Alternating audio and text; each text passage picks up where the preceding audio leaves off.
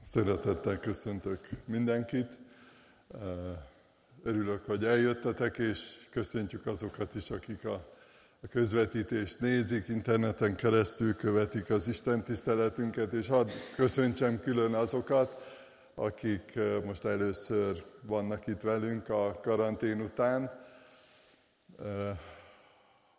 Több, többször elmondtam, így a karantén alatt is, meg után is, hogy hogy hatalmas nagy ajándék volt az, hogy még ilyen formában is tarthatunk Isten tiszteletet, hogy, hogy egyébként négyen, öten, néha hatan, heten voltunk a, az Isten tiszteleten, vagy volt egyébként mennyegzői Isten tisztelet is, ami ilyen hatalmas hatfős létszámmal zajlott le. És sokan kérdeztétek, hogy hát nem, nem volt rossz úgy prédikálni, vagy úgy szolgálni, hogy, hogy üres az imaház. Hát eh, mindenkinek elmondtam, hogy egyrészt nem volt üres az imaház, mert eh, ahogy mondtam, a technikai személyzet, a zenészek, vagy Zsuzsa is sokszor ott beült oda egyedül a padsor közepébe, ő is itt volt, és eh, amit Ács Dominika is elmondott néhány hete a bizonságtételében, egy, egy nagyon megdöbbentő tapasztalat volt az, hogy bár kevesen voltunk, és a legtöbben otthon néztétek, vagy kísértétek figyelemmel a, a számítógépek vagy a televíziók előtt az Isten tiszteletet, mégis éreztük, tapasztaltuk Istennek a jelenlétét, azt, hogy megszólal, megszólít minket, és azért imádkoztunk, hogy hogy ez a megszólítás, ez a bölcsesség, ez a hatás, ez az erőforrás eljusson még a hálózatokon keresztül, a wifi-n keresztül, meg a kábeles interneten keresztül, eljusson egészen a, a szívekig a legmélyére, hogy döntések szülessenek, megtérés, újjászületés, szolgálatra való elindulás. Ez egy hatalmas ajándék volt ezt tapasztalni, tehát nem volt rossz, inkább úgy mondhatnám, hogy nagyon hiányoztatok, de mérhetetlenül nagy ajándék az, hogy most már együtt vagyunk, és hiszük, hogy egyre közelebb lehetünk majd egymáshoz idővel, majd a távolságtartást is közelebbre vehetjük. Folytatva a Máté evangéliumának a tanulmányozását, a, a 9. fejezet utolsó verseit fogom elolvasni. Gondolkodtam rajta, hogy a tizedik fejezetnek az elejét is elolvassuk, de hosszú lenne, azt inkább későbbre vagy máskorra hagyom. De igazából, hogyha valaki szeretné követni és szeretne ilyen módon kapcsolódni, vagy csatlakozni ehhez a Biblia tanulmányozáshoz, akkor biztatlak titeket, hogy otthon a tizedik fejezet első tíz versét is olvassátok el. Elolvasom most ezt a néhány igeverset, ezt most helyünkön maradva ülve hallgassuk meg. Máté Evangélium a 9. fejezetének a 35. versétől kezdődő szakaszát. Így hangzik Isten igéje. Jézus bejárta a városokat és a falvakat mind, tanított a zsinagógáikban, hirdette a mennyek országának evangéliumát, gyógyított mindenféle betegséget és erőtlenséget. Amikor látta a sokaságot, megszánta őket, mert elgyötörtek és elesettek voltak, mint a juhok pásztor nélkül. Ekkor így szólt tanítványaihoz. Az aratni való sok, de a munkás kevés. Kérjétek tehát az aratás urát, hogy küldjön munkásokat az ő aratásába. Eddig olvastuk Isten igét. Egy címet is próbáltam adni ennek a ma délelőttnek. Remélem a végére kiderül, hogy miért ez, ez a címe tehát egy ember vagy program, de igazából egy picit körbeírom, vagy körülírom, mert nem csak a programra, vagy a szertartásra gondoltam, hanem például a templomra, az imaházra, az ingatlanra, Tehát a kereszténységben mindig megvoltak ezek a valóságos igények, tervek, programok, hogy, hogy legyenek szép épületek, amiben együtt vagyunk, amiben együtt imádkozunk, énekelünk, tanulunk. Másrészt fontosnak tartjuk az összejöveteleket, a közösségi alkalmakat, most így mondom a programokat, hogy, hogy megfelelő keretet biztosítsunk annak, hogy, hogy Isten igéje elhangozzék, hogy imádkozni tudjunk, hogy énekelni tudjunk, és szervezünk ima konferenciát, tanulmányi konferenciát, éneklős vagy dicsőítős konferenciát, sok, sokféle programot, evangelizációt, szabadtéri evangelizációt is sorolhatnám még, hogy mennyi minden történt, vagy történik a, a tanítványi közösségben, a mai kereszténységben.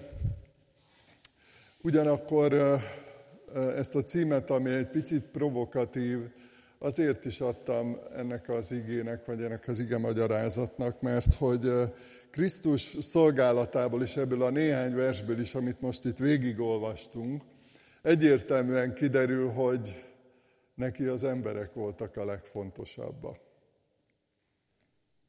Amikor összegyűlt egy hatalmas tömeg körülötte, akkor is kiállt, hogyha olyanok voltak a terepviszonyok, akkor a csónakkal egy kicsit bevezet, vagy beveztetett a tóra, hogy az akusztika megfelelő legyen.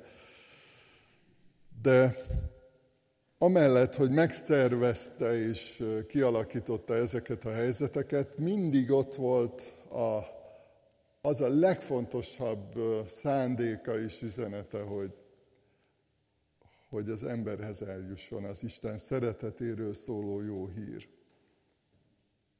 Mindig az emberek voltak neki a legfontosabbak, és, és az a megrendítő, hogy igazából mi is azért vagyunk itt, Isten igé azért eh, szólít meg ma is embereket, nem a falakhoz szól, nem, nem a programokat akarjuk reklámozni, hanem embereket hívunk Jézus Krisztus követésére. Embereket hívunk a megtérésre. Embereket bátorítunk arra, hogy bízzák Istenre az életüket, és Isten a Szentlélek által újjászüli, megváltoztatja őket. Jó, hogyha van egy szép épület, van egy szép imaház, van egy alaksori előadóterem, van egy kis terem, meg sorolhatnám. Meg vannak kollégiumi szobák, tehát ezek mérhetetlenül nagy ajándékok, és nagyon hálásak vagyunk értük Istennek. De érezzük, hogy ha egy ingatlan vagy egy épület üres, vagy kiüresedik, vagy más lesz a fontos, mint ami Jézus Krisztusnak, a gyülekezet urának fontos, akkor hiába. Hiába van szép épület, és azt gondolom, hogy sokan járhattatok már olyan vidéken, olyan országokban, olyan településeken, ahol egyébként csodálatos templomok vannak. Mi is legtöbbször bemegyünk, ha tehetjük, megnézni a templomokat, és van, ahol dugig van emberekkel, és élet van, és énekelnek, imádkoznak, és szinte süt az a fajta lelkület, vagy hangulat, hogy szeretik egymást, hogy örülnek egymásnak, hogy dicsérik az Urat, hogy tanulni akarnak, hogy, hogy formálódni akarnak, hogy rendeződni akarnak. Tehát, és vannak olyanok, amik csodálatosan rendben vannak, lehet, hogy műemlékek, és az emberiség büszkeségei, de nincs benne ember, nincs benne élet. És azt gondolom, hogy jó, hogy van, de hogy az Isten országa, az Isten ügye szempontjából nem sokat számít jelenleg. Hát reméljük, hogy egyszer újra megtelnek. Néhányszor beszéltem már nektek a Velszi ébredésről, magyarul is megjelent egy könyv, ami azt a, az ébredést dolgozza fel, vagy írja le, és abban írják le a szerzők így korabeli bizonságtételekre építve, hogy, amikor így Isten lelke kiárat, és egymás után így megtértek az emberek, akkor minden templom dugig volt. Nem úgy volt, hogy a református tele volt, a katolikus meg üres volt, vagy éppen fordítva. Minden templom dugig volt. Mert, mert az emberek meghallották Isten szeretetéről a jó hírt. És elhívta őket az Úr Jézus, ahogy egyébként a Máté Evangélium a tizedik fejezetének az elején olvassuk, hogy egy ilyen személyes, egyértelmű küldetés volt az, amit rábízott az Úr Jézus a tanítványokra. Soha ne felejtsük el Krisztus tanítványaként, hogy, hogy Jézus Krisztusnak az emberek voltak a legfontosabbak. És egészen odáig visszanyúlhatunk, hogy azon is elgondolkodunk, vagy újra hálát adhatunk azért, ha már ezzel a csodával szembesültünk, hogy, hogy én, hogy mi fontosak vagyunk Jézusnak. Elképesztő. De rengeteg ember úgy él ma ebben a világban, hogy, hogy ne, úgy érzi, hogy nem fontos senkinek. Nem érdekel senkit, hogy mi van vele. Hogy mi az, ami sikerült, vagy mi az, ami fájdalmat jelent neki. És hitünknek egy nagyon fontos üzenete az, hogy az Úr Jézus Krisztusnak fontos, fontosak vagyunk, és annyira szeret minket, hogy föláldozta magát értünk és helyettünk. Elképesztő. Megrendítő ezzel minden nap találkozni, szembesülni, gondolkodni rajta, és hálát adni érte. Vegyük sorba, hogy Jézus Krisztus mit tett. Azt olvastuk itt a 35. versben, tanította a zsinagógáikban, hirdette a mennyek országának evangéliumát, gyógyított mindenféle betegséget és erőtlenséget. Ugye ez volt a 35. vers. Vegyük sorba nem csak ennek az igeversnek alapján, hanem az evangéliumok alapján néhány gondolatot, ami egyébként a teljesség igénye nélkül, de tartalmazza erre a kérdésre a választ. Hirdette az evangéliumot, megtérésre hívott vissza az atyai házhoz, hogy a tékozó fiú példázatán, példázatát is említsem. Hirdette azt, hogy térjetek meg, mert közel van az Isten országa. Jöjjetek vissza, bízzátok Istenre az életeteket, tartsatok bűnbánatot ezt hirdette, és gondoljatok Bemerítő Jánosnak az ige hirdetésére is. Térjetek meg, e, ez a legfontosabb. És ezzel is az embereket szolgálta az Úr Jézus. Aztán, ahogy olvassuk, tanított. Ma rengeteg olyan elmélet, filozófia, gondolat van az emberekben, ilyen kevert vallási rendszerek vannak a fejünkben sokszor, és az Úr Jézus korában is így volt, gondoljunk a farizeusokkal való beszélgetéseire, hogy egy egyszerűen elképesztően rossz Isten képük volt, pedig vallásos emberek voltak, és ma ugyanez a helyzet. És az Úr Jézus ezért is tartotta fontosnak, hogy, hogy akár a szűk tanítványi körben, amikor leült a tizenkét tanítványjal, akár egy nagy sokaságot vagy tömeget, tanítson, elmondja az Isten országának az igazságait, a valóságát, hogy mi a lényeg, hogy Isten hogy gondolkodik, mert az egy dolog, hogy mi hogy gondolkodunk róla, de meg kéne tanulni azt, hogy ő hogy gondolkodik. Pálapostól is ezt nagyon fontosnak tartotta, és egyszer azt írta, hogy bennünk a Krisztus gondolatai vannak. Ez azt jelenti, hogy nem a saját vágyainkat, nem a saját elméleteinket vetítjük ki Krisztusra vagy a Szentírásra. Vannak ilyen komplet vallási rendszerek, amik úgy épültek fel, hogy az ember kitalált valamit, és keresett hozzá bibliai idézeteket. Mondhatjuk, hogy biblikus rendszer, csak Istenhez nincs köze. Mert emberi szempontok, emberi rendszerek mentén gyűjtögették ki. Tehát az Úr Jézusnak fontos volt, hogy tanítson az Isten országa dolgairól. beszélgetett emberekkel. Erről is volt szó az elmúlt hetekben, hogy hogyan beszélget, hogyan kommunikál, hogyan szólít meg, hogyan bátorít, vagy vigasztal, vagy tanít embereket személyes beszélgetésben. Látható az ő szolgálatában, hogy odafigyelt az emberek szükségleteire, hogyha éhesek voltak, akkor megvendégelte őket. Tehát, hogy annyira jó látni az Úr Jézus Krisztusnak a szolgálatát, az ő személyiségét, ahogy, ahogy egyszerűen az ember volt a középpontban. Az ember valósága, az ember hiánya gyógyított betegeket, halottat támasztott, ugye Jairus lánya feltámasztásáról volt szó a múlt héten is, vagy gondolhatunk Lázár feltámasztására.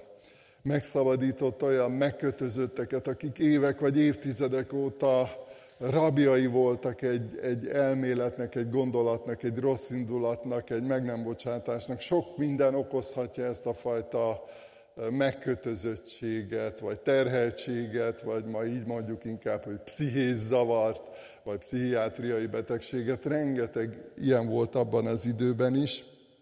Az Úr Jézus megszabadított őket, mert nem akarta, hogy rabok legyenek, vagy az ifjúságin a haláltól való félelemről beszélgettünk, és Erről is azt írja az ige, hogy az Úr Jézus a halála által megszabadította azokat, akik egész életükben rabok voltak a halálfélelemtől.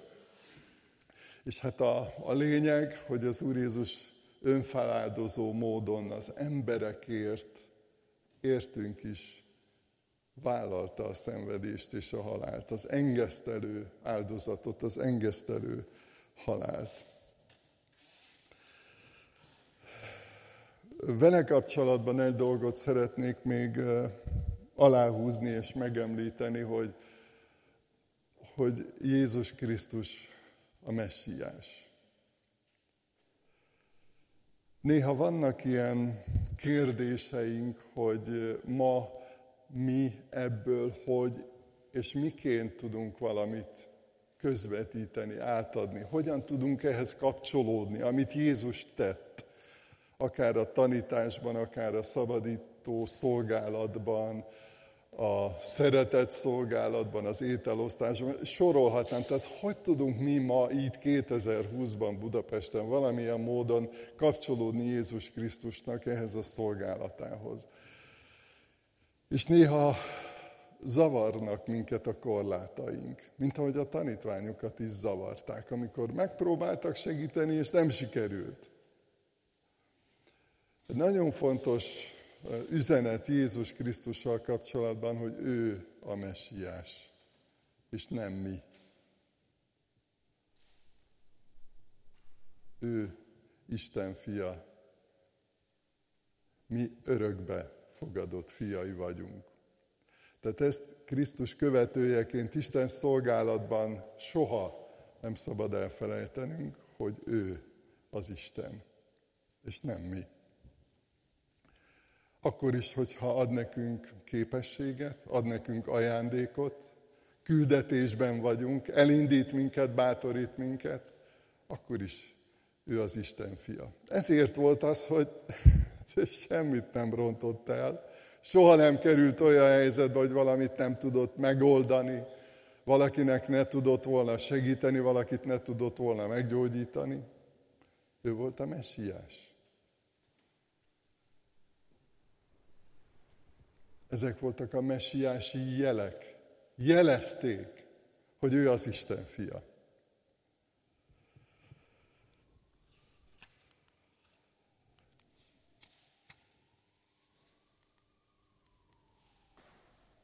Na, megjöttünk. Ugye az első kérdés az volt, hogy mit tett Jézus Krisztus, a második kérdés azzal kapcsolatos, hogy miért tetted, hogy mi volt a mozgatórugója, mi volt a lelkében, mi az, ami késztette őt arra, hogy megtegye ezt a fajta szolgálatot. Az első mindenképpen a szánalom, ez a kifejezés, ez a 36. versben olvasható is, amikor meglátta a sokaságot, megszánta őket, mert elgyötörtek és elesetek voltak, mint a juhok pásztor nélkül. Ugye a pásztor volt a vezető, pásztor volt az, aki gondoskodott a nyájról, tehát gondoskodott a táplálékukról, gondoskodott arról, hogy megvédje őket ilyen értelemben, és azt mondja az ige, hogy, hogy az Úr Jézus úgy látta, hogy az emberek, és újra ezt mondom, az emberek, tehát nem a rendszer, nem a vallási rendszer, nem az intézményrendszer, hanem az emberek olyanok voltak, mint a juhok pásztor nélkül. És azt mondja az ige, hogy megszánta őket. Ez egy isteni tulajdonság, vagy mondhatom így is, hogy érzés. Emlékszünk a, a bűnesetre, amikor az ember szembeszegült az örökkévaló Isten akaratával, és emiatt elbukott. Ezért idegenedtünk el, ezért hidegültünk el Istentől. Ezért van szükség a visszatérésre, a megtérésre. És néhány igét olvasok az Ószövetségi Szentírásból is ezzel kapcsolatban. Azt mondja Ezékiel 20, 17, 18 megszántam őket, nem pusztítottam el őket, és nem végeztem velük a pusztában. De azt mondtam fiaiknak a pusztában, ne kövessétek atyáitok szokásait, ne az ő törvény, törvényeikhez igazodjatok, és ne tegyétek magatokat tisztátalanná bálványaitokkal. Megszántam őket. Ismerjük a Szentírásból a pusztai vándorlás történetét, hogy mennyi keserűséget okoztak akár Mózesnek, de nyilván közvetlenül Istennek is, a lázadásukkal, a zúgolódásukkal, a hitetlenségükkel megrendítő, és néha az is, hogy miközben ítéletet mondunk az Ószövetségi népről, néha mi is hasonló gondolatokkal vívódunk a kísértéseink ugyanúgy megvannak ezzel kapcsolatban. De azt mondja Isten igéje, hogy Isten megszánta a népét. Nem akarta, hogy elvesztenek, nem akarta, hogy elpusztuljanak. Szerette őket, irgalmas volt hozzájuk. Gondoljunk arra, hogy eh, nekem is egy olyan kép jutott most eszembe, hogy jöttem haza itt a Veselény utcán valamelyik nap, és szembe jött velem egy, egy eh, ha jól láttam, akkor hajléktalan hölgy, és tiszta kék-zöld folt volt az arca, így kendővel próbálta eltakarni a sérüléseit, de biceget, pedig hát így amennyire én meg tudtam ítélni, nem, nem lehetett nagyon idős, inkább olyan 30-40-50 között, nem tudom pontosan, de hogy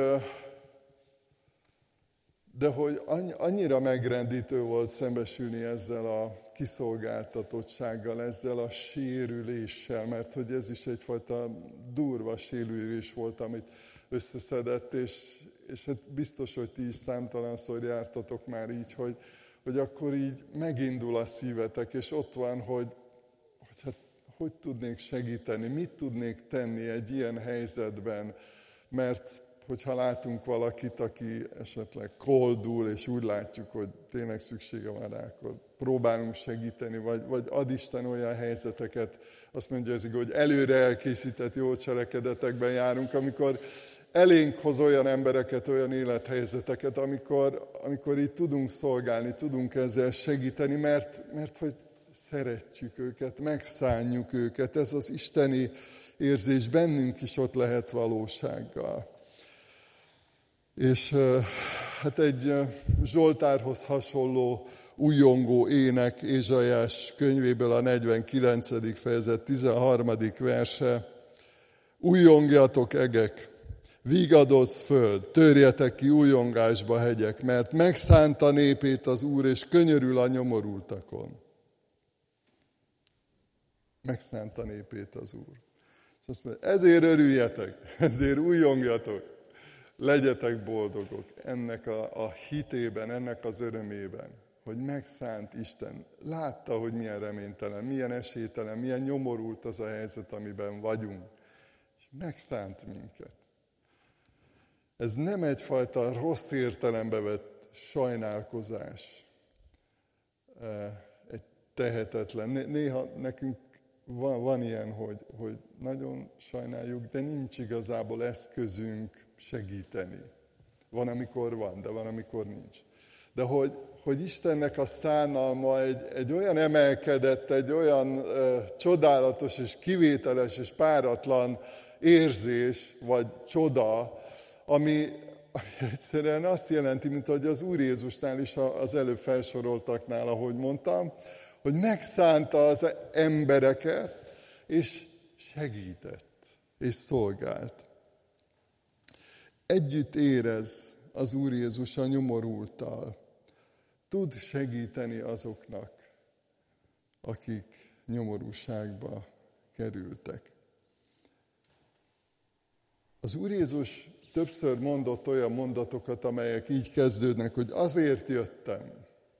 Például azért jöttem, hogy életük legyen és bőségben éljenek. A kísértő azért jött, hogy elpusztítson, hogy tönkre tegyen. És az Úr Jézus világossá tette, hogy hát ő azért jött, hogy igazi életünk legyen, és teljes életet éljünk, a bőség ezt jelenti, a teljességet jelenti. Teljes, igazi életet.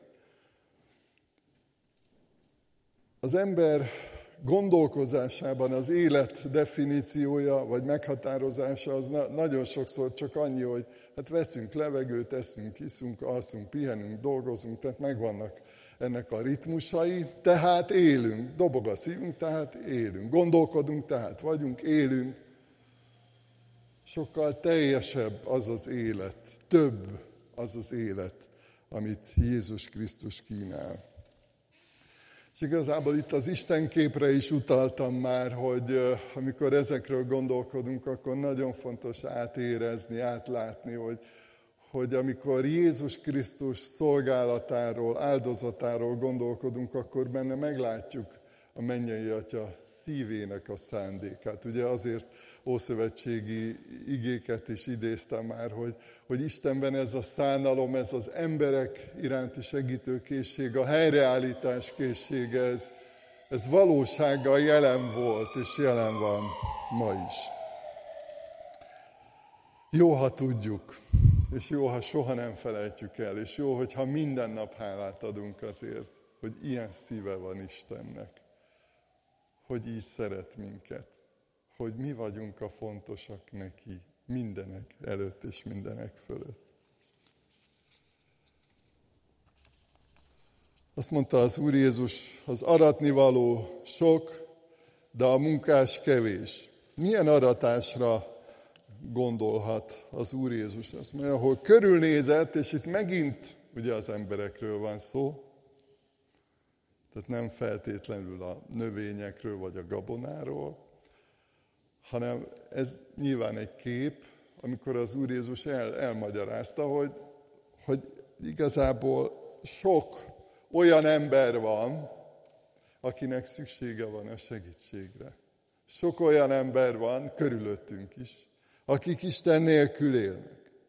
Az Úr Jézus nagyon jól látta, hogy milyen sikerei voltak az embereknek, akár anyagilag, akár lelki értelemben. Azt is látta, hogy mivel küzdködnek, milyen bajok érték őket.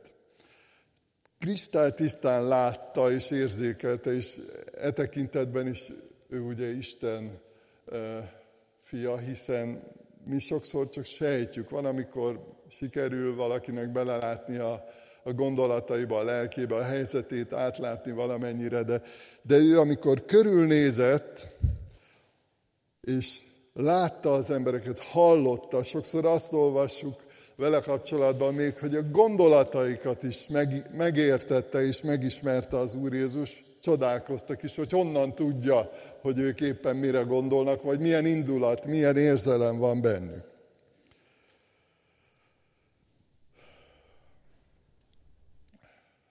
Mások nem látták.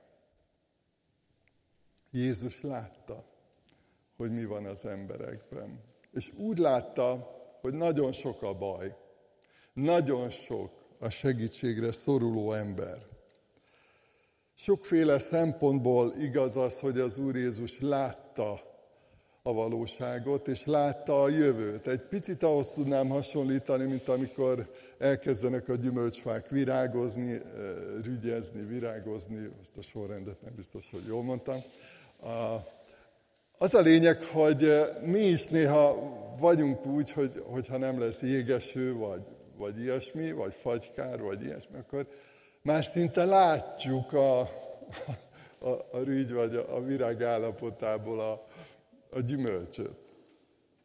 Egy szép almát, vagy egy körtét, vagy egy megyet, mindegy. De, de az Úr Jézus minden esetben tökéletesen átlátta, hogy mi várható. És az Ószövetségi profétáknak is nagyon sokszor volt ilyen küldetésük, hogy, hogy amilyen helyzetben vagy állapotban volt Isten népe, a választott nép, lehet, hogy jól érezték magukat, kényelmes volt valamilyen szinten az, amiben benne voltak, de azt mondta a próféta, hogy ez az út nem jó irányba vezet. Látták az eredményét, látták a gyümölcsét, amikor még senki más nem látta. Az Úr Jézus látta, és most ez egy picit más a küldetés irányába fordulva, látta az emberekben azokat az értékeket, amiket ő maga helyezett el. Néhány példa. Gondoljatok arra, hogy, hogy amikor a samáriai asszonynal beszélgetett, elmondta neki az életét, mert látta, tudta, hogy mi van mögötte. Vagy hogyha Lévire gondoltok, ugye nemrég a Kutyából Szalonna című előadásban hallhattuk ezt az igehirdetésben Tamástól, hogy, hogy Jézus meglátta benne. Ott ült a vámszedő asztalán. Ki gondolta volna, hogy ő, ő fogja írni az evangéliumot? Ő, ő lesz Máté evangélista. Jézus látta benne. És ez a megrendítő valóság, hogy ma is, hogyha az Úr Jézus körülnéz itt mi közöttünk, és be, belelát a szívünkbe, ő, ő tudja, hogy mi van bennünk, minden örömünkkel, bánatunkkal együtt, de azt is tudja, hogy milyen értékeink, milyen képességeink vannak. Pál, illetve Saul története nagyon megrendítő ebből a szempontból is. Ugye amikor ő megtért, most ezt nem mondom el, a legtöbben jól tudjátok, akkor hát bizalmatlanok voltak vele az akkor már megtért testvérei, testvérek, a nevezzük gyülekezetnek, a, köz, a tanítványi közösségnek, és egy Anániás nevű ö, próféta ö, mondta Istennek, hogy Uram, Sokaktól hallottam erről a férfiról, mennyi rosszat tett a te szentjeid ellen Jeruzsálemben, és ide is meghatalmazást kapott a főpapoktól, hogy elfogja mindazokat, akik segítségül hívják a te nevedet.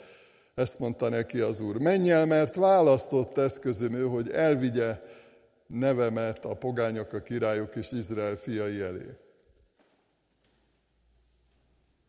Senki nem tudta, de Jézus tudta és elmondta Anániásnak, hogy ő választott eszközöm. Ti még nem látjátok, ti azt látjátok, hogy milyen indulattal keresett titeket, meg megpróbált börtönbe csukatni a hitetek miatt.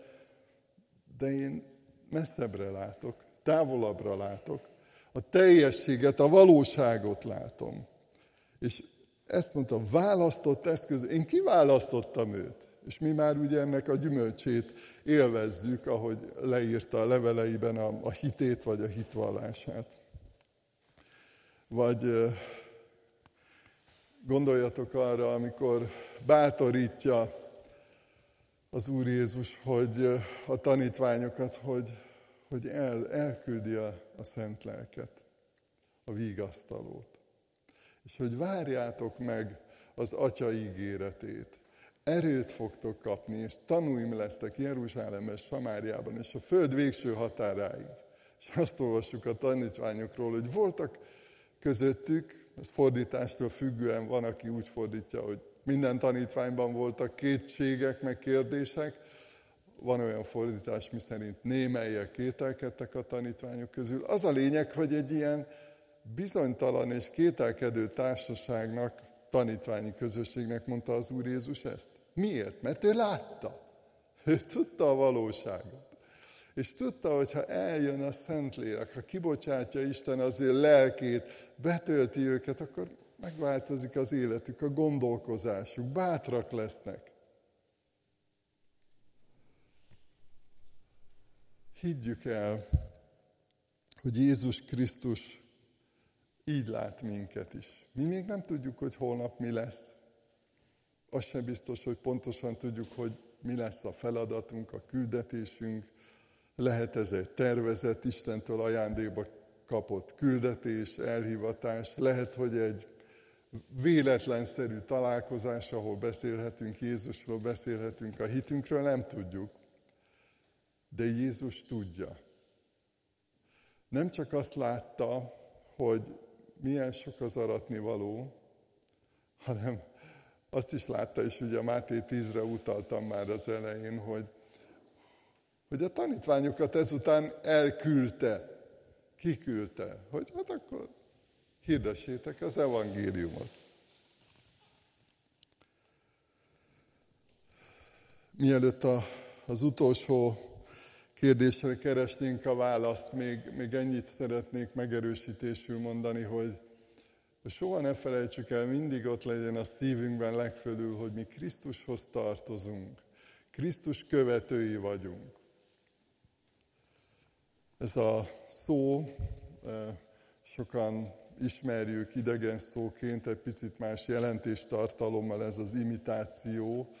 Ez e, nyilván egy kicsit magyarul van, van egy pejoratív jelentéstartalma is, de, de igazából az eredeti gondolat az, az a Krisztus követés, a Krisztus utánzás gondolata.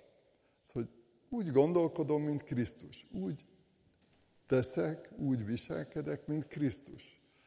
Az az értékrendem, ami Krisztusnak. Tehát ezt, ezt jelenti Krisztus követni.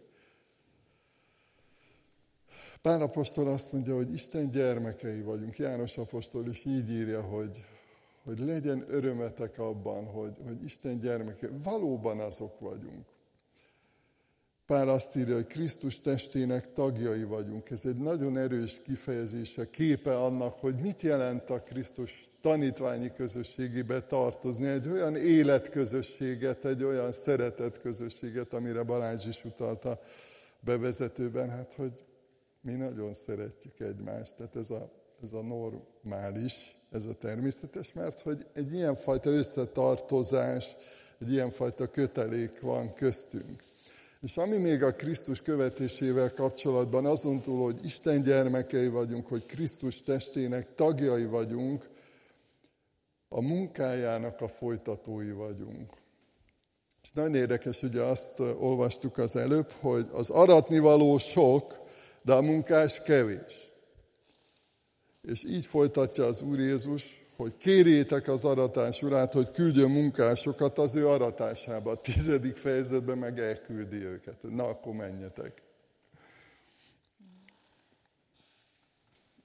Folytatjuk Jézus Krisztus tanítványságát, szolgálatát. Mit tegyünk? Nagyon szeretek erre a kérdésre is választ keresni, mert szerintem nagyon fontos egy, egy Isten tiszteleten, egy, egy közösségi alkalommal úgy tovább menni, hogy, hogy az ember döntéseket hoz. Hogy én, én szeretnék másképp, szeretnék hűségesebben, vagy, vagy lehet, hogy eszünkbe jut valaki a Szentlélek által, Isten eszünkbe juttat valakit, akit utána föl, fölhívunk, vagy fölkeresünk, mert, mert hogy ott van bennünk ez a küldetés, hogy, hogy szükségük van az embereknek, akiket ránk bízott Isten, szükségük van a segítségre. Higgyünk Jézus Krisztusban. Kapcsolódjunk hozzá. Nagyon sokan élnek ma keresztényként, úgyhogy nem kapcsolódnak Jézus Krisztushoz.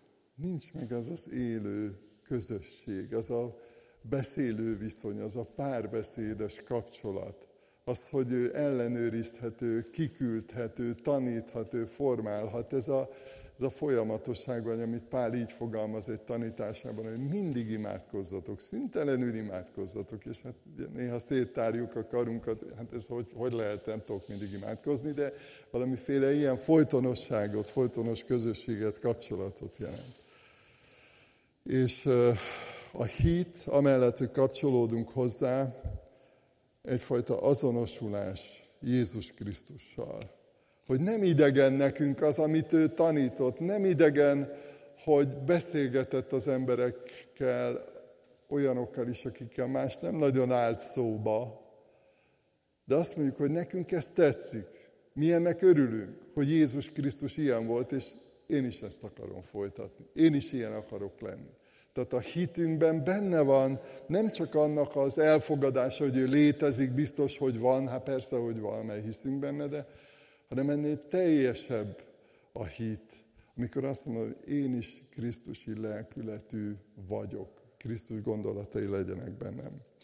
Másik, amit az Úr Jézus a tanítványok szívére helyez, hogy kérjétek az aratás urát, hogy küldje munkásokat az ő aratásába. Nagyon tanulságos, hogy az Úr Jézus mennyire egyértelműen fogalmaz, és konkrét imakérést ad a tanítványoknak. Tehát, hogy tudják, imádkozzatok azért, hogy az Úr küldje munkásokat az aratásába. Tehát, hogy legyenek olyan emberek, akik ugyanúgy észreveszik azokat az embereket, akiknek ilyen értelemben segítségre van szükségük, és hogy folytassák azt, amit az Úr Jézus elkezdett. Imádkozzatok ezért. És azért is biztatom magunkat, hogy így meghatározott témákért is imádkozzunk, mert nagyon sokszor kapunk ilyen bátorítást. Csak egyet hadd emeljek ki. Pál írja Timóteusnak, arra kérlek, tartsatok könyörgéseket, imádságokat, esedezéseket, hálaadásokat minden emberért, királyokért, feljebb valókért, hogy nyugodt és csendes élet, életet éljünk teljes Istenfélelemben és tisztességben. Nem kell sokat gondolkodni, hogy ez mit jelenthet. Imádkozzatok. Megvannak a meghatározott ima témák, amiket elmondott az ige. Nem csak misszionáriusokra gondolt az Úr Jézus. Nem csak arra gondolt, hogy legyen, aki elmenjen Afrikába vagy Ázsiába missziózni, bár most már van úgy, hogy ők jönnek ide, ugye van már koreai misszionárius itt, akitől egyébként sokat lehet tanulni, egy, egy kiváló hívő ember, de nem, nem csak misszionáriusokba gondolkodik az Úr Jézus, hanem a tanítványsága sokszor azt jelenti, hogy, mint ahogy az Úr Jézus földi szolgálatában is volt ilyen, hogy, hogy és értsétek jól, hazaküldte az Úr Jézus, hogy otthon a családban, a munkahelyén, a, a társadalomban, abban a helyzetben élje meg és töltse be a tanítványságot, a küldetését.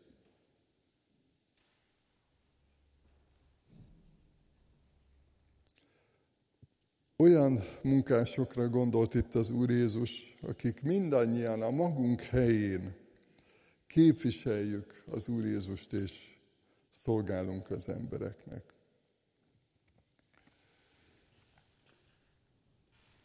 Tegyünk lépéseket, nem, nem csak az imádkozásra hív az Úr Jézus, hanem ami, amire az előbb is utaltam, hogy, hogy lehet, hogy valakit fel kell hívnunk, lehet, hogy valakit Isten eszünkbe juttat, és és beszélgetnünk kell vele, vagy eljut hozzánk egy információ, hogy valaki bajba került. Lehetnek ezek anyagi jellegű gondok, vagy más, más jellegű problémák, és, és tudjuk, hogy most nem mást kell elküldenünk, nem ki kell tárgyalnunk itt egy szűkebb vagy szélesebb körben, hogy mi a baj, hanem nekem kell elindulni, nekem kell lépéseket kell tenni, mert hogy sok az aratni való, és a munkás kevés, és én is munkás akarok lenni, Krisztus tanítványa, Krisztus követője akarok lenni.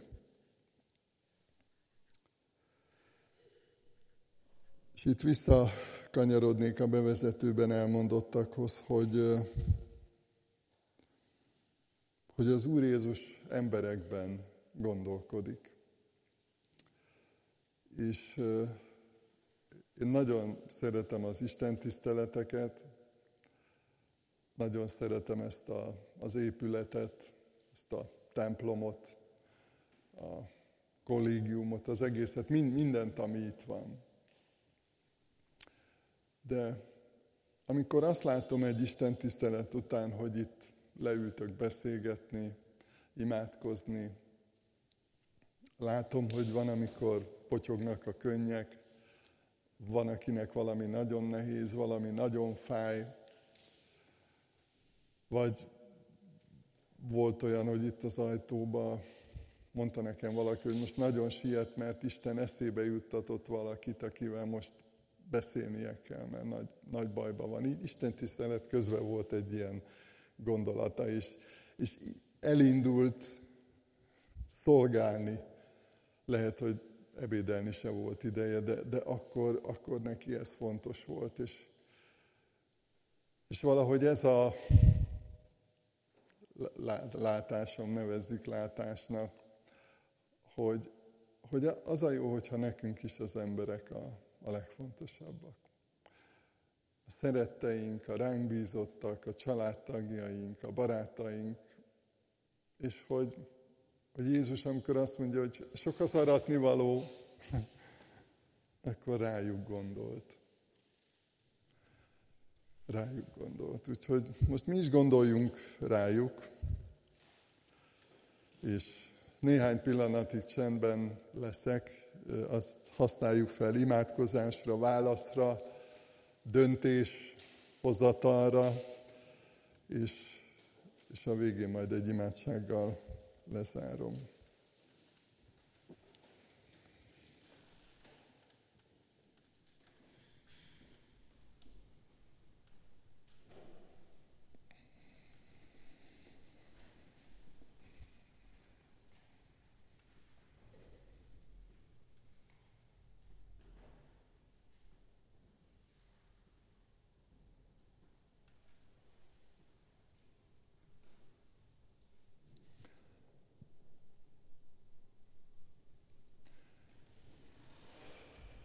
Mennyei Atyám, nagyon köszönöm neked ezt a, az igét, ezt az üzenetet, és köszönöm neked, hogy fontosak vagyunk neked, és köszönöm, hogy te, te jól ismersz mindannyiunkat, jól látod, hogy, hogy mi van a szívünkben, hogy mire van szükségünk, és köszönöm, hogy ránk is bíztál a, a küldetésben, a tanítványságban embereket, és imádkozom azért, hogy hogy segíts nekünk meglátni, megtalálni minden nap a, a saját utunkat, a küldetésünket. Segíts, hogy, hogy töretlen legyen a, a hozzád való ragaszkodásunk, a, a kapcsolódásunk hozzád. Őrizd meg attól, hogy elidegenedjünk, vagy elhidegüljünk tőled. Segíts, hogy, hogy az irántad érzett szeretetünk az folyamatos legyen és növekvő és köszönjük neked a, a tanítványi közösséget, hálát adunk azért, hogy megajándékoztál minket egymással. Köszönjük neked, hogy mérhetetlenül sok szeretetet, értéket kapunk egymástól. És köszönöm neked, hogy azért is bátorítasz minket, azért is töltesz be önmagaddal, és azért is hatalmazol fel a szolgálatra, hogy ezt közvetítsük azoknak, akiket ránk bíztál. Urunk, kérünk, hogy áld meg a, a szeretteinket, a családtagjainkat, a barátainkat, a munkatársainkat, és köszönöm neked, hogy, hogy te vállalsz minket, mert amikor mi a te nevedben szólunk, akkor te szólsz rajtunk keresztül, és köszönjük, hogy ennek a csodáját átélhetjük és várhatjuk minden nap, hogy, hogy eszközeid vagyunk, hogy te vagy az, aki megszólítasz rajtunk keresztül embereket. Köszönjük neked ezt a mérhetetlenül nagy ajándékot és a te feltétel nélküli áldozatos szeretetedet.